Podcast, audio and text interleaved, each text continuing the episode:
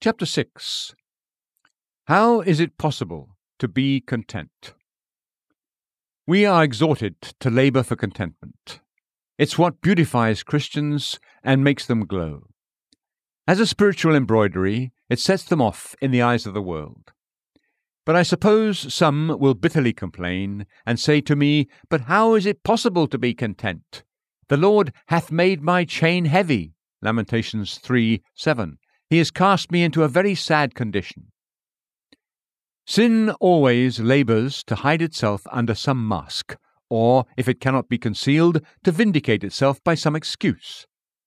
I find this sin of discontent to be very witty in its apologies. I will first disclose these excuses and then make a reply.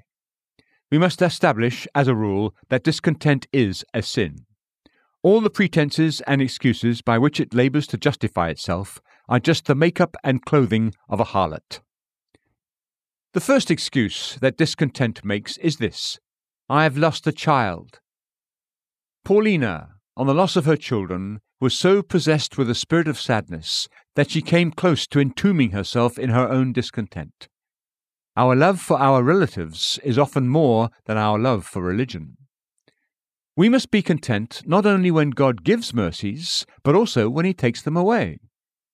If we must in everything give thanks, 1 Thessalonians 5:18, then in nothing be discontent. Perhaps God has taken away the cistern so that he may give you more of the spring. He has darkened the starlight so that you may have more sunlight. God intends for you to have more of himself. Is he not better than ten suns? Look at it more as a spiritual gain than a temporal loss.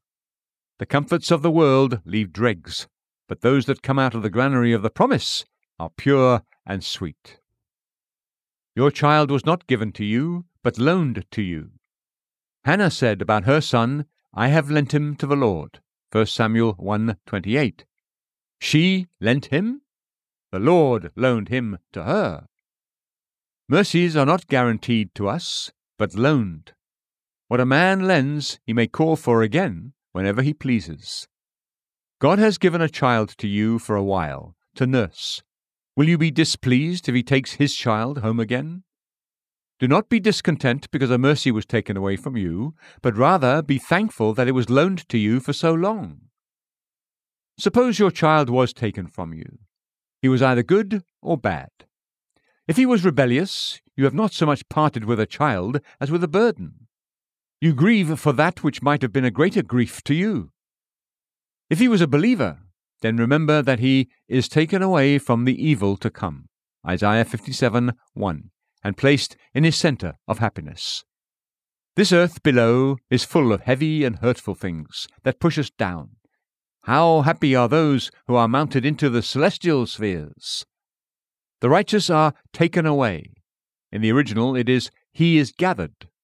A wicked child is cut off, but the devoted child is gathered.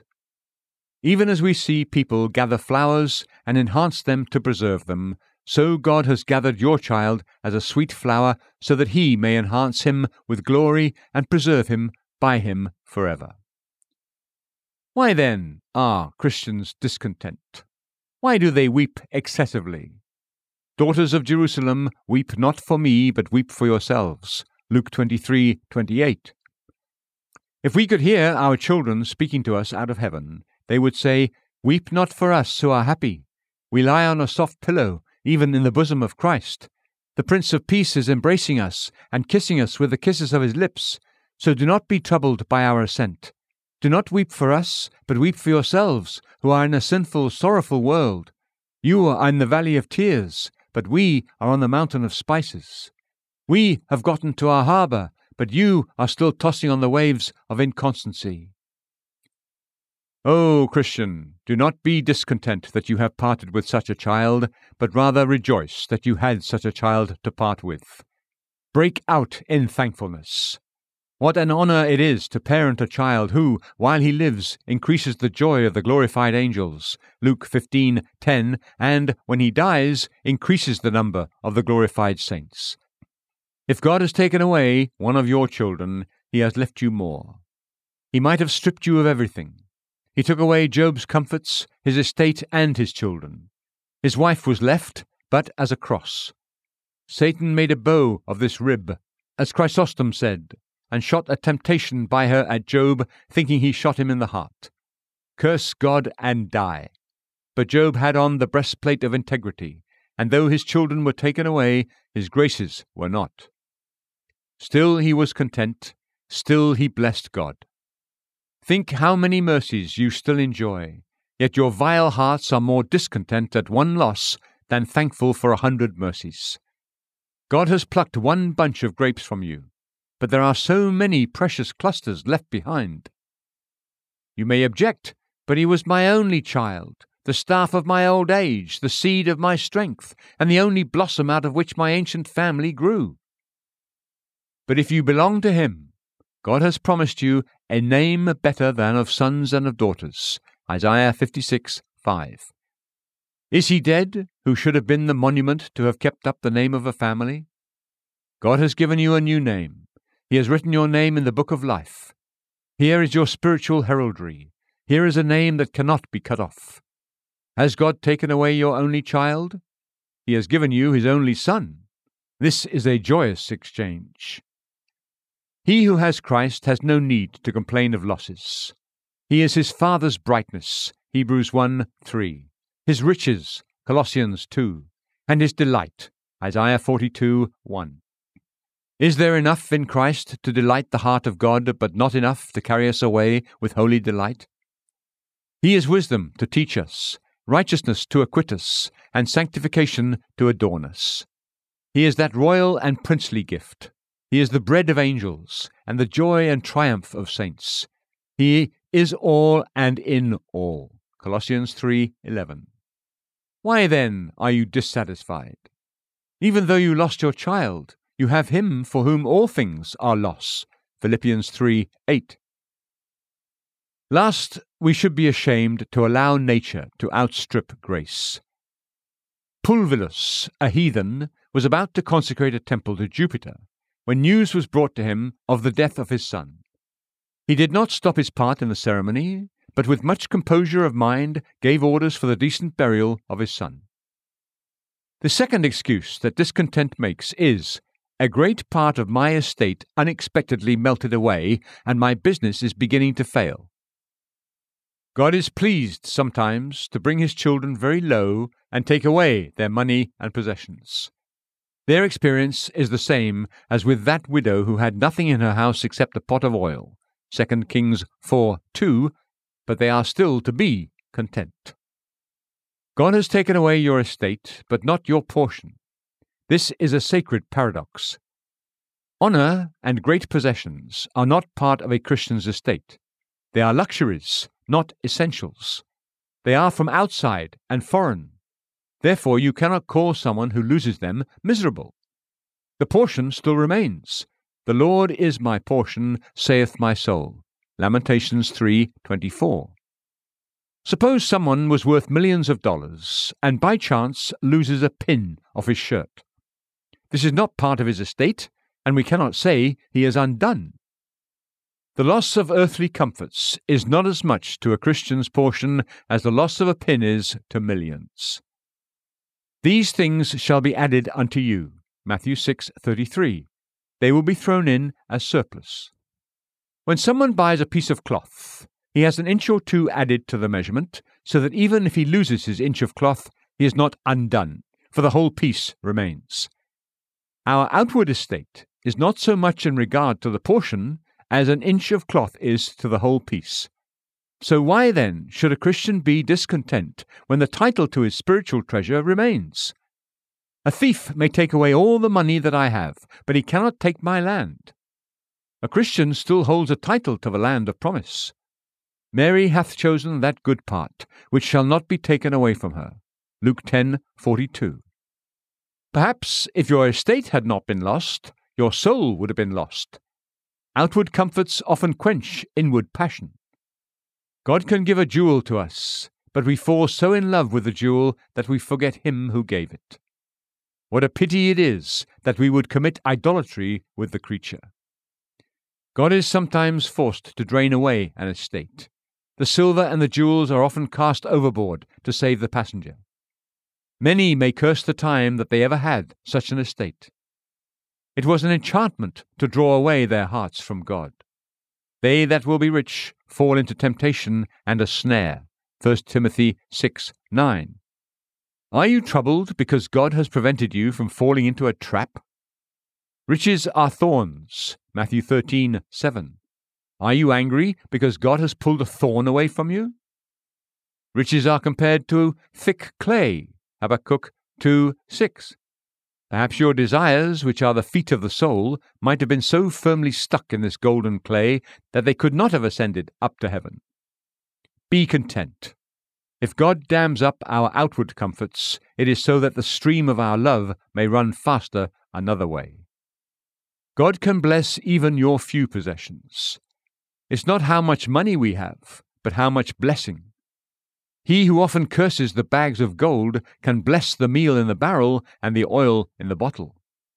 Even if you don't have a life of plenty and luxury, you do have a promise. I will abundantly bless her provision. Psalm 132:15. Then a little goes a great way. Be content that you have the distilled dew of a blessing and a dinner of green herbs. It is sweet wherever love is. I may add, where the love of God is. Another may have more assets than you, but more concerns, more riches, but less rest, more revenue, but more need to spend. He has a greater inheritance, yet perhaps God giveth him not power to eat thereof. Ecclesiastes 6 2. He has the dominion of his estate, but not the use. He holds more, but enjoys less. In a word, you have less gold than he has, but perhaps less guilt. Your spiritual life has never flourished so well, and your heart has never been so humble as it has been since you have been in your lowly condition. You were never so poor in spirit, never so rich in faith. You have never run so fast in the ways of God's commandments as you have since some of your golden weights were taken off. You never had such dealings with heaven in all your life this is most abundant gain. You never made such adventures on the promise as you have since you left your sea adventures. This is the best kind of merchandise. O oh, Christian, you have never had such incomes of the Spirit, such spring tides of joy. What does it matter if you are weak in estate, if you are strong in assurance? Be content. What you have lost one way, you have gained in another.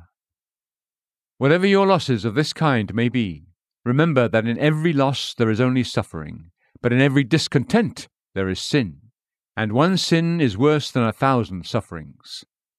Because some of my revenue is gone, will I part with some of my righteousness? Will my faith and patience go too? Because I do not possess an estate, should I not possess my own spirit? Oh, learn to be content. A third excuse that discontent gives is, My family causes me sorrow and pain. Where I should find the most comfort, there I have the most grief. This objection branches itself into two particulars, and I will give each a distinct reply. The first is, My child goes on in rebellion. I fear I have produced a child for the devil. It is indeed sad to think that hell would be paved with the skulls of any of our children and certainly the pangs of grief a mother may have of this kind are worse than her pangs of childbirth. But though you ought to be humbled, do not be discontent, for you may glean something from your child's unrighteousness. The child's sin is sometimes the parent's sermon. The unfaithfulness of children to us may be a reminder for us of our past unfaithfulness to God. There was a time when we were rebellious children, how long did our hearts stand out as garrisons against God? How long did He talk with us and plead with us before we would yield? He walked in the tenderness of His heart toward us, but we walked in the obstinance of our hearts toward Him. Since grace has been planted in our souls, how much of the wild olive is still in us? Romans 11:17. How many motions of the Spirit do we daily resist? How many unkindnesses and affronts have we put on Christ? Let this open a spring of repentance. Look on your child's rebellion and mourn for your own. Though to see him unfaithful is your grief, it is not always your sin. Have you given the child not only the milk of the breast, but also the sincere milk of the word? 1 Peter 2 2. Have you seasoned his tender years with religious education? You can do no more. Parents can only work knowledge. God must work grace. They can only lay the wood together. It is God who must make it burn. A parent can only be a guide to show his child the way to heaven. The Spirit of God must be a magnet to draw his heart into that way. Jacob asked Rachel, Am I in God's stead, who hath withheld from thee the fruit of the womb? Genesis 30, 2. Can I give children? So, is a parent in God's place to give grace? Who can help it if a child has the light of conscience, scripture, and education, these three torches in his hand, yet runs wilfully into the deep ponds of sin? Weep for your child, pray for him, but do not sin for him by discontent. Do not say you have given birth to a child for the devil. God can lead him back from error. He has promised to turn the heart of the children to their fathers. Malachi 4 6, and to open springs of grace in the desert. Isaiah 35 6. When your child is going full sail to the devil, God can blow with an opposing wind of his spirit and alter his course. When Paul was breathing out persecution against the saints and was sailing toward hell, God turned him another way. Before, he was headed to Damascus, but God sent him to Ananias. Before, he was a persecutor. Now he was a preacher. Though our children are, for the present time, fallen into the devil's pond, God can turn them from the power of Satan and bring them at the eleventh hour. Monica wept for her son Augustine. At last, God answered her prayers, and Augustine became a famous instrument in the Church of God. The second branch of the objection is My husband is an evil man. Where I looked for honey, I found only a sting. It is sad to have the living and the dead tied together, but don't let your heart fret with discontent. Mourn for his sins, but do not murmur. God has placed you in your relationships, and you cannot be discontent unless you find fault with God. Should we call the infinite wisdom of God into question every time some cross befalls us? Oh, the blasphemy of our hearts! God can make you profit by your husband's sin. Perhaps you would never have been so good if he had not been so bad. The fire burns hottest in the coldest climate.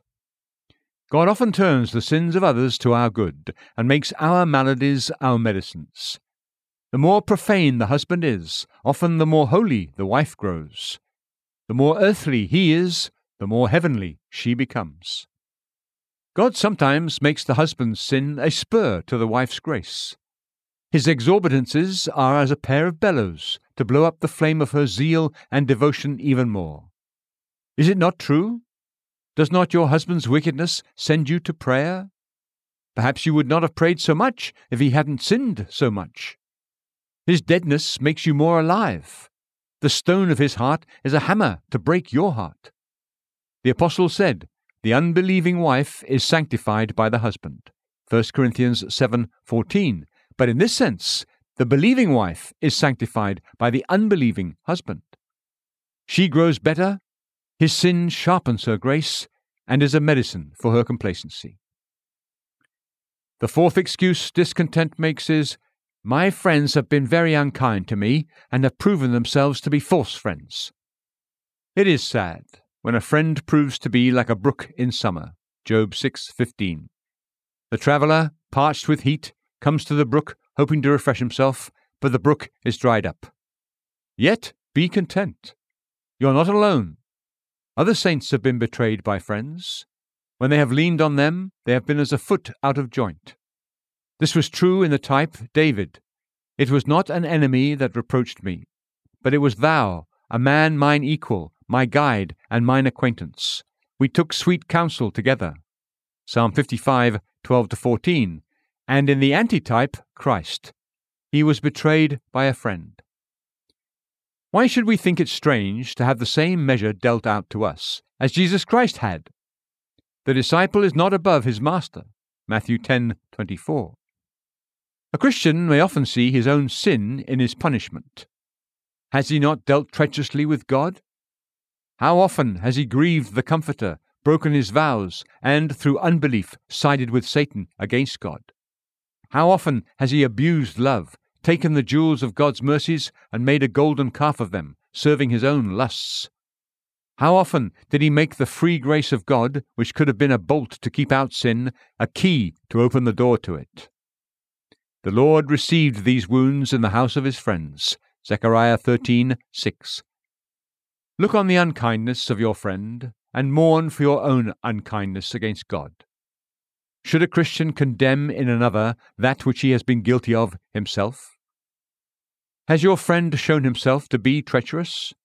Perhaps you place too much confidence in him. If you lay more weight on a house than the pillars will bear, it will break. God said, Trust ye not in a friend. Micah 7 5. Perhaps you put more trust in your friend than you dared to put in God. Friends are like Venetian glasses. We may use them, but if we lean too hard on them, they will break. It may be a matter of humility, but not of sullenness and discontent. You have a friend in heaven who will never fail you. Solomon said, There is a friend that sticketh closer than a brother. Proverbs 18:24. God is such a friend. He is very studious and inquisitive on our behalf. He debates with himself, consulting and projecting how he may do us good. He is the best friend who may give contentment in the midst of all the incivility of friends. Consider 1. He is a loving friend. God is love. 1 John 4:16. He has said, I have graven thee upon the palms of my hands. Isaiah 49:16, so that we may never be out of his eye, and he carries us in his bosom. Isaiah 40:11, near to his heart. There is no stop or break in his love, but, as the river Nile, it overflows all the banks. His love is as far beyond our thoughts as it is above what we deserve. Oh, the infinite love of God in giving the Son of His love to be made flesh, which was more than if all the angels had been made worms. God, in giving Christ to us, gave His very heart to us, here is love penciled out in all its glory and engraved as with the point of a diamond. Jeremiah 17 1. All other love is fickle in comparison to the love of our friend. 2. He is a caring friend. He careth for you. 1 Peter 5 7. He regards and transacts our business as his own. He counts his people's interests and concerns as his interest he provides for us grace to enrich us, glory to ennoble us. It was David's complaint No man cared for my soul. Psalm 142 4. A Christian has a friend who cares for him. 3. He is a prudent friend. Wisdom and might are his. Daniel 2:20. A friend may sometimes err through ignorance or mistake and give his friend poison instead of sugar. But God is wise in heart. Job 9 4. He is skilful as well as faithful. He knows what our disease is and what medicine is best to apply. He knows what will do us good and what wind will be best to carry us to heaven. 4. He is a faithful friend, and he is faithful in his promises, in hope of eternal life which God, that cannot lie, promised. Titus 1 2. God's people are children that will not lie. Isaiah 63 8. But God is a God who cannot lie. He will not deceive the faith of his people. He cannot. He is called the truth. John 14 6. He can as well cease to be God as cease to be true. The Lord may sometimes change his promise, as when he converts a material promise into a spiritual promise, but he can never break his promise. 5. He is a compassionate friend. We read in Scripture of the yearning of his heart. Jeremiah 31:20. God's friendship is nothing else but compassion.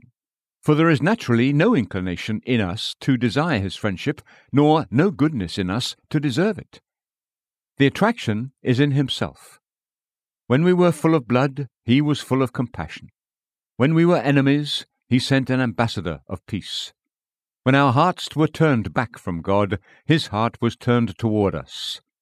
Oh, the tenderness and sympathy of our friend in heaven! We ourselves have some compassion to those who are in misery, but it is God who produces all the mercies and compassion that are in us. Therefore he is called the Father of mercies. 2 Corinthians 1 3. And 6. He is a constant friend. His compassions fail not. Lamentations 3:22. In adversity, friends often drop off as leaves in autumn. These are flatterers more than friends. Joab was for a time faithful to King David's house. He did not follow in Absalom's treason, but in a while proved false to the crown and supported the treason of Adonijah. 1 Kings 1 7. God is a friend forever. Having loved his own which were in the world, he loved them unto the end. John 13 1. What does it matter if others despise me? God loves me. What if my friends cast me off? God loves me. He loves to the end, and there is no end of that love. I would think that in cases of incivility and unkindness, this is enough to charm down discontent. The fifth excuse is I am rebuked and criticized often. Don't let this discontent you, because it is a sign there is some good in you. Socrates asked, What evil have I done that this bad man praises me? The applause of the wicked usually denotes some evil, and their censure indicates some good. Psalm 38:20. David wept and fasted, and that was turned to his reproach. Psalm 69:10. As we must pass to heaven through the spikes of suffering, so we must also go through the clouds of reproach. If your rebuke is for God, as David's was, for thy sake I have borne reproach, Psalm 69 7, then it is a matter of triumph, not dejection. When you are reproached, Christ does not say to be discontent, but to rejoice and be exceeding glad. Matthew 5:12. Wear your reproach as a diadem of honor, for now a spirit of glory and of God resteth upon you. 1 Peter 4:14. Put your reproaches into the inventory of your riches. Moses did. Hebrews 11:26. It should be a Christian's ambition to wear his Saviour's uniform even though it is sprinkled with blood and sullied with disgrace. God will use reproach to do good things for us.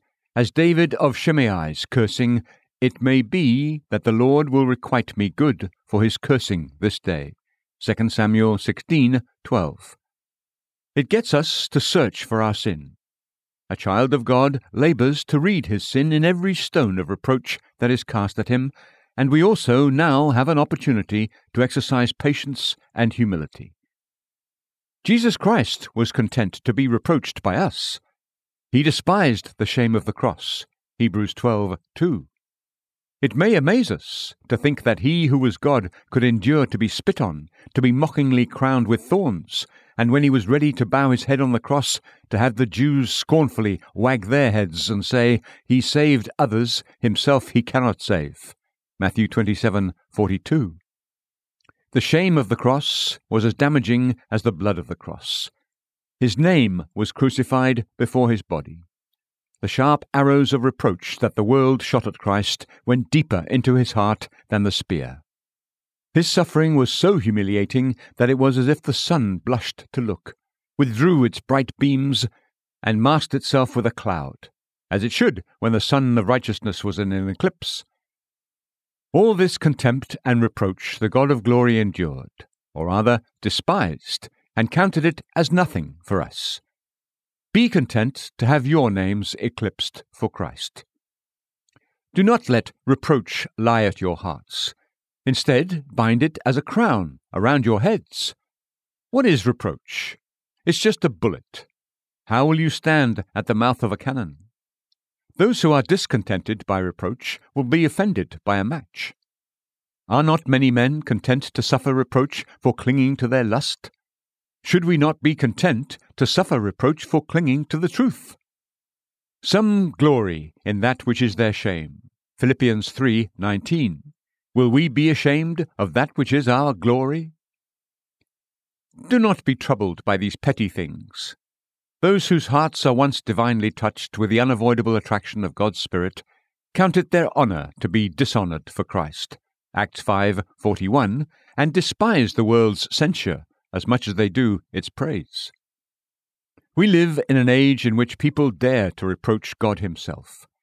The divinity of the Son of God is blasphemously reproached by the Socinian. The blessed Bible is reproached by those who deny its truth, authority, and infallibility as if it were but a legend of lies and every man's faith a fable. The justice of God is called to the bar of reason by the Arminians. The wisdom of God's providence is taxed by the atheist. The ordinances of God are decried by the familists as being too heavy a burden for a free-born conscience, and too low and carnal for a sublime angelic spirit. The ways of God, which have the majesty of holiness shining in them, are slandered by the profane. The mouths of men are open against God, as if he were a hard master, and the path of religion too strict and severe. If men cannot give God a good word, should we be discontented or troubled that they speak harshly of us? For those who labour to bury the glory of religion, should we be surprised that their throat is an open sepulchre, Romans 3:13, to bury our good name? Oh, be content while we are in God's scrub house, to have our names sullied a little. The blacker we seem to be here, the brighter we will shine when God has set us on the celestial shelf. The sixth excuse that discontent makes is disrespect in the world. I don't have the esteem from people that is equal to my quality and grace. Does this trouble you? The world is an unequal judge. As it is full of change, it is full of partiality. The world gives her respects and her promotions, often more by favour than by merit. Do you have the ground of real worth in you? That is the best worth that is in him that has it. Honour is in him that gives it. It is better to deserve respect and not have it than to have it and not deserve it. Do you have God's grace? God respects you, and his judgment is best worth prizing. A believer is a person of honour, being born of God. Since thou wast precious in my sight, thou hast been honourable, and I have loved thee. Isaiah 43 4. Let the world think what they will of you. In their eyes you may be a castaway, but in God's eyes you are a dove. Song of Solomon 2:14, a spouse. Song of Solomon 5:1, and a jewel. Malachi 3:17. Others consider you the filth of the world. 1 Corinthians 4:13. But God will give whole kingdoms for your ransom. Isaiah 43 3. No matter how the crooked world looks at you, if God thinks well of you, be content. It is better that God approve than man applaud. The world may put us in their rubric, but God put us in his black book. How are you better off if your fellow prisoners commend you, but your judge condemns you? Labour to stay close to God. Prize his love. Let my fellow subjects frown, I am content. I am a favourite of the King of Heaven. If you are a child of God, you must expect disrespect. A believer is in the world, but not of the world. John 17, 14 to 16. We are here as pilgrims, out of our own country. Therefore, we must not look for the respect and applause of the world. It is enough that we will have honour in our own country. Hebrews 13:14.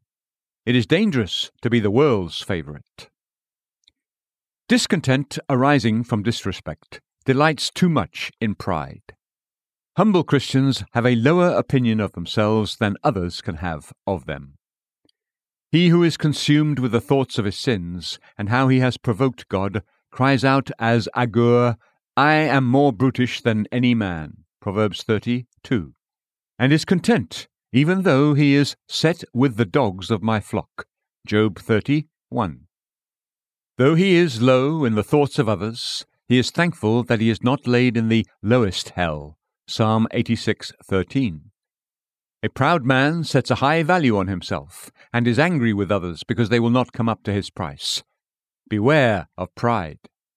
If others could see right into your heart, or if your heart stood where your face does, you would be surprised to have so much respect. The seventh excuse is, I suffer greatly for the truth. But consider this your sufferings are not so great as your sins. Put these two in the balance and see which weighs heaviest. Where sin lies heavy, sufferings lie light. A carnal spirit makes more of his sufferings and less of his sins.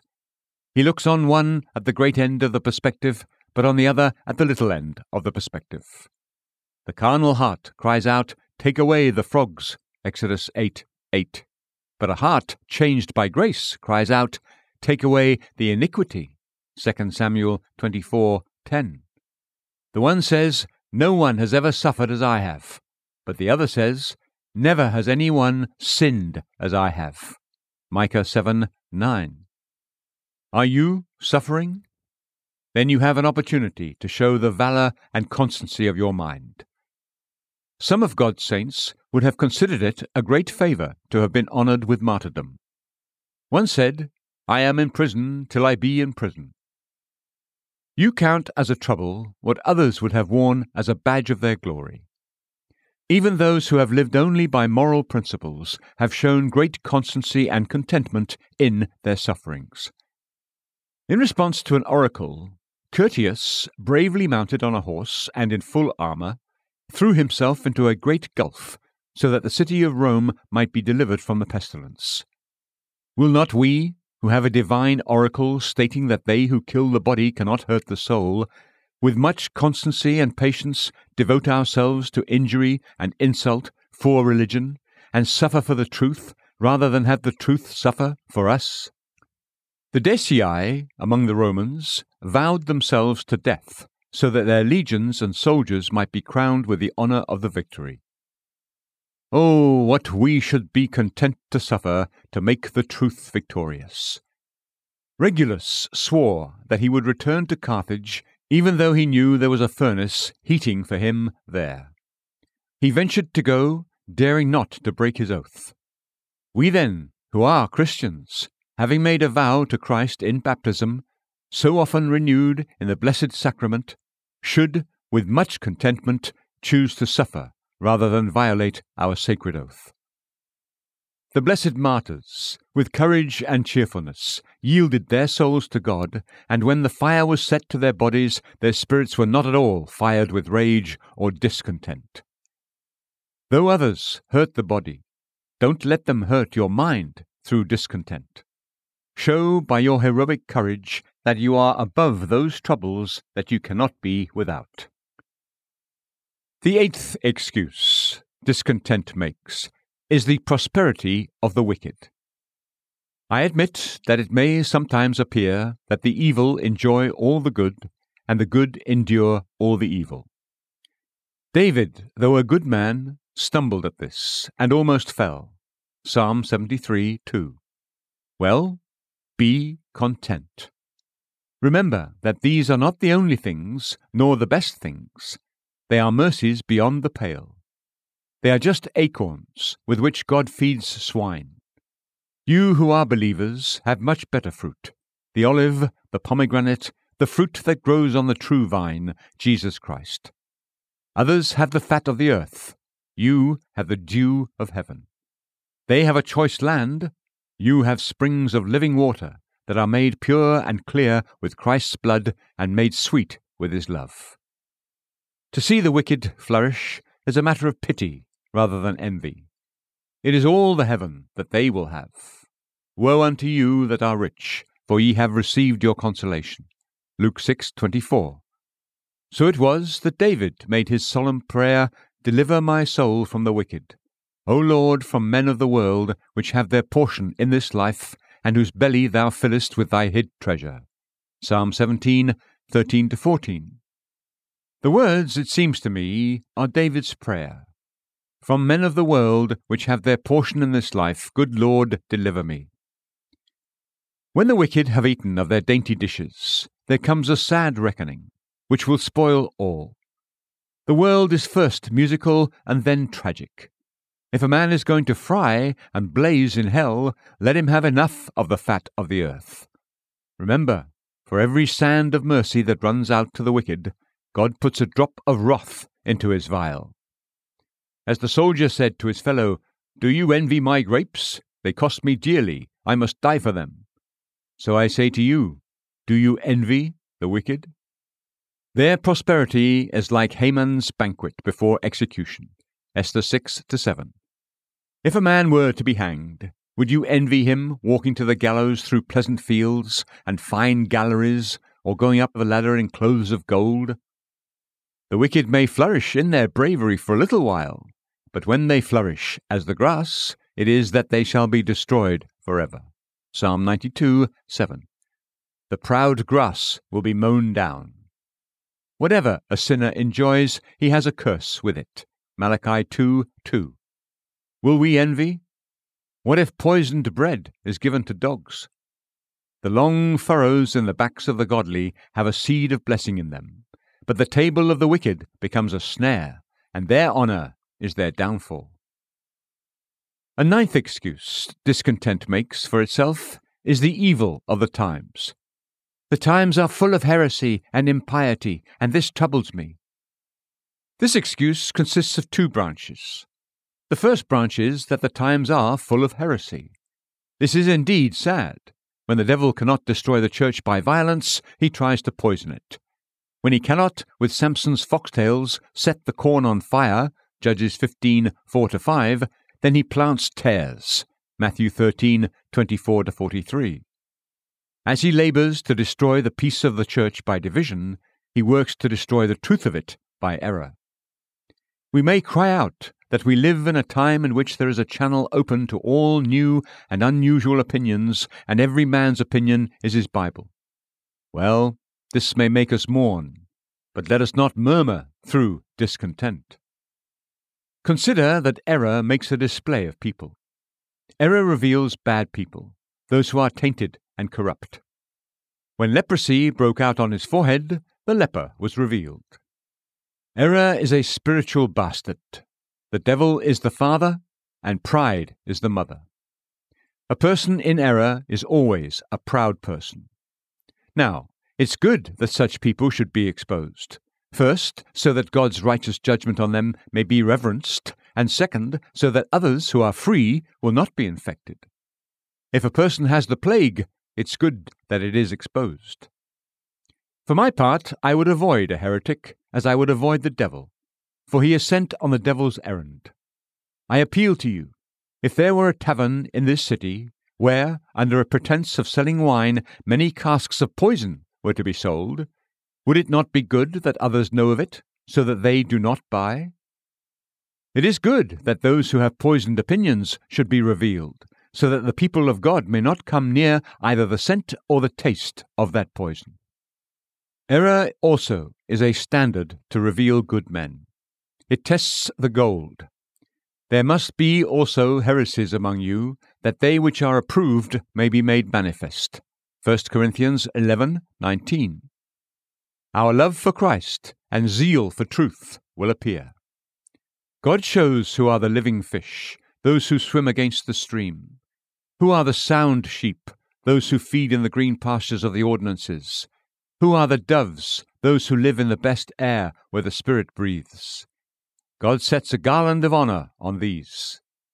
These came out of great tribulation. Revelation 7:14. These are those who have opposed the errors of the times. They have preserved the virginity of their conscience and have kept their judgment sound and their heart soft. God will have a trophy of honor set on some of his saints. They will be renowned for their sincerity, being like the cypress, which keeps its greenness and freshness in the winter season. Do not be sinfully discontent, for God can make the errors of the church advantageous to truth. In this way, the truths of God have come to be more worked out and confirmed as it is in the law. If someone presents a false title to a piece of land, the true title has, in this way, been searched into more and confirmed. Some would never have studied so diligently to defend the truth by Scripture if others had not worked to overthrow it by false teaching. All the mists and fogs of error that have risen out of the bottomless pit have made the glorious sun of truth to shine so much brighter.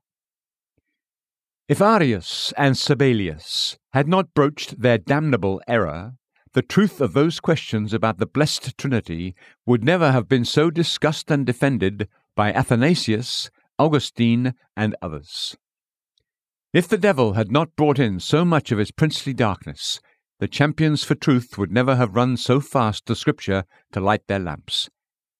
God, with a wheel within a wheel, overrules these things wisely and turns them to the best. Truth is a heavenly plant that settles by shaking. God raises the price of his truth even more. The very shreds and filings of truth are revered. When there is much counterfeit metal abroad, we prize the true gold more. The pure wine of truth is never more precious than when unsound doctrines are tapped and vented. Error makes us more thankful to God for the jewel of truth. When you see another infected with the plague, how thankful are you that God has freed you from the infection? When we see others have leprosy in the head, how thankful are we to God that He has not given us over to believe a lie and so be damned. Even the error of the times is useful when it makes us more humble and thankful and brings us to adore the free grace of God who has kept us from drinking of that deadly poison.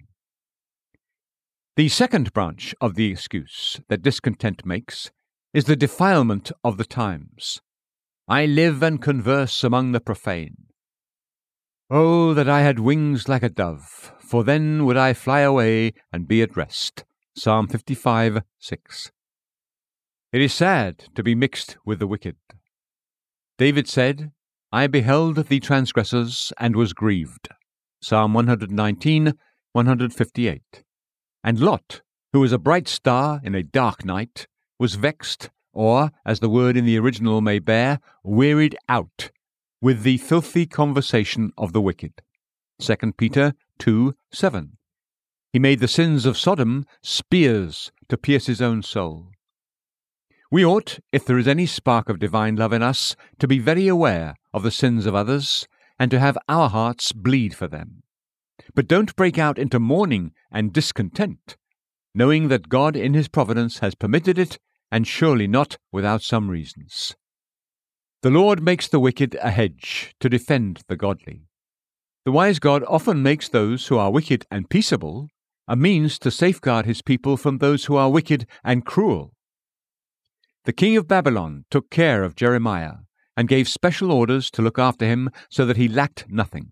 Jeremiah 39 11 12. God sometimes makes brazen sinners to be brazen walls to defend his people. God intermingles the wicked with the godly, so that the godly may be a means to save the wicked. The beauty of holiness has a magnetic force in it, strong enough to allure and draw even the wicked. Sometimes God makes a believing husband a means to convert an unbelieving wife, and a believing wife a means to convert an unbelieving husband. What knowest thou, O wife, whether thou shalt save thy husband? Or how knowest thou, O man, whether thou shalt save thy wife? 1 Corinthians 7:16.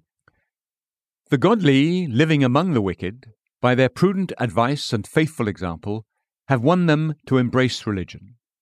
If there were not some godly among the wicked, how likely would it be, without a miracle, that the wicked would be converted? Those who are now shining saints in heaven were sometimes foolish, disobedient, deceived, serving diverse lusts. Titus 3 3. Paul was once a persecutor, Augustine once a Manichee, and Luther once a monk. But by the disciplined and holy behavior of the godly, they were all converted to the faith. The tenth excuse that discontent makes is inferior talents and gifts. I cannot discuss Christianity with the fluency nor pray with the elegancy that others do. Grace is beyond gifts. You are comparing your grace with another's gifts, but there is a vast difference. Grace without gifts is infinitely better than gifts without grace. In religion, the essentials are best. Gifts are a more extraneous and common work of the Spirit that also falls on reprobates. Grace is a more distinguishing work and is a jewel hung only on the elect. Do you have the seed of God, the holy anointing? If so, then be content. You say that you cannot discuss with the fluency that others do. Experience in religion is beyond opinions, and impressions beyond expressions. Judas, no doubt, could present a learned discourse on Christ, but the woman in the Gospel who felt virtue coming out of Christ fared better. Luke 8:47. A sanctified heart is better than a silver tongue. There is as much difference between gifts and graces as between a tulip painted on the wall and one growing in the garden. You say that you cannot pray with the same elegance that others do. Prayer is more a matter of the heart than the head. In prayer, it is not so much fluency that prevails as fervency. James 5:16. And God is not so much taken with the elegance of speech as the effectiveness of the Spirit. Humility is better than eloquence. Here, the mourner is the orator. Sighs and groans are the best rhetoric. Do not be discontent. God usually makes our talents suitable to the place to which He calls us. Some are set in a higher circle and function. Their place requires more talents and abilities. But the most inferior member is useful in his place and will have a power delegated for the place and position he is in. The eleventh excuse is the troubles of the church. My anxiety and discontent is not so much for me as for the public. The Church of God suffers. I confess it is sad, and we ought to hang our harps upon the willows. Psalm 137 2. He who is not aware of the state of the body is a wooden leg in Christ's body. A Christian must not be proud flesh, but neither should he be dead flesh. When the Church of God suffers, he must sympathize. Jeremiah wept for the virgin daughter of Zion. Jeremiah 14:17. We must feel our brother's hard bonds through our soft beds. In music, if one string is touched, all the rest sound. When God strikes on our brothers and sisters, our heart must sound like an harp. Isaiah 16:11. Be aware, but do not give way to discontent. Remember that God sits at the stern of his church. Psalm 46 5. Sometimes it is a ship afflicted and tossed on the waves. Isaiah 54 11. But God can bring the ship to a haven even though it encounters storms on the sea. The ship in the Gospels was tossed because sin was in it, but it was not overwhelmed because Christ was in it. Mark 4 36 40. Christ is in the ship of this church, so do not fear sinking. The church's anchor is cast in heaven. Do we not think God loves his church and takes as much care of it as we could? The names of the twelve tribes were on Aaron's breast, signifying how near to God's heart his people are. They are his portion. Deuteronomy 27 9. Will that be lost? They are his glory. Isaiah 46 13. Will that be finally eclipsed? No, certainly not. God can deliver his church not only from, but also by, opposition. The church's pangs will help forward her deliverance. God has always propagated religion by suffering. The foundation of the church was laid in blood, and these showers of blood have made it much more fruitful. Cain put the knife to Abel's throat. Ever since, the church's veins have bled. But she is like the vine, which by pruning and bleeding grows, and like the palm tree, which the more weight is laid on it, the higher it rises. The holiness and patience of the saints under persecution have added much both to the growth of religion and the crown. Basil and Tertullian observed that many heathens, seeing the zeal and constancy of the early church martyrs, became Christians. Religion flourishes in spite of martyrdom. Isaiah was sawn in two, and Peter was crucified upside down in Rome. Cyprian, Bishop of Carthage, and Polycarp of Smyrna were both martyred for religion. Yet at all times the truth has been sealed by blood and gloriously dispersed. Nazianzen observed that the Emperor Julian refrained from persecuting not out of pity, but out of envy, because the church grew so fast and multiplied. The twelfth excuse that discontent makes for itself is this It's not my affliction that troubles me, but it is my sins that upset and discontent me. Make certain that is the case. Do not lie to God and to your own soul. Be sure you would still be in true mourning for sin even when the present suffering is removed. But suppose the excuse is real, that sin is the ground of your discontent. I answer that your unease about sin may be beyond its bounds in these three cases. 1. Your uneasiness may be inappropriate when it is disheartening, that is, when it sets up sin above mercy. If Israel had only reflected on their sting and not looked up to the brazen serpent, they would never have been healed. The sorrow for sin that drives us away from God is not without sin, for there is more despair in it than remorse. The soul has so many tears in its eyes that it cannot see Christ. Sorrow, as sorrow, does not save. That would be to make Christ of our tears. But it is useful as it is preparatory in the soul, making sin vile and Christ precious. Oh, look up to the brazen serpent, the Lord Jesus. The sight of his blood will revive you. The bandage of his merits is broader than our sore. It is Satan's plan to keep us from seeing our sins, or, if we must see them, we are swallowed up with overmuch sorrow. 2 Corinthians 2 7. He wants to either keep us ignorant or frighten us. Either keep the glass of the law from our eyes, or else write out our sins in such crimson colours that we may sink in the quicksand of despair. 2. When sorrow is indisposing, it untunes the heart for prayer, meditation, and Holy Communion. It cloisters up the soul. This is not sorrow, it is sullenness, and it makes a person cynical more than repentant. And three, Sorrow is out of bounds when it is out of season. God made us to rejoice, but we hang up our harps on the willows. He tells us to trust, but we cast ourselves down and are brought to the edge of despair.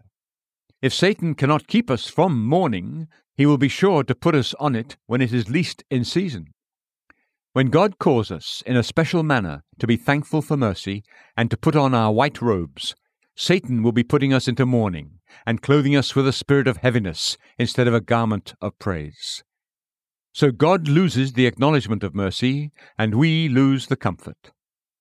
If your sorrow has turned and fit you for Christ, if it has raised and strengthened your estimation of Him, your hunger for Him, and your sweet delight in Him, this is as much as God requires. A Christian who agonizes and tortures himself further on the rack of his own discontent is only sinning. I hope I have answered the most material objections and excuses that this sin of discontent makes for itself. I see no reason why a Christian should be discontent, except for his discontent.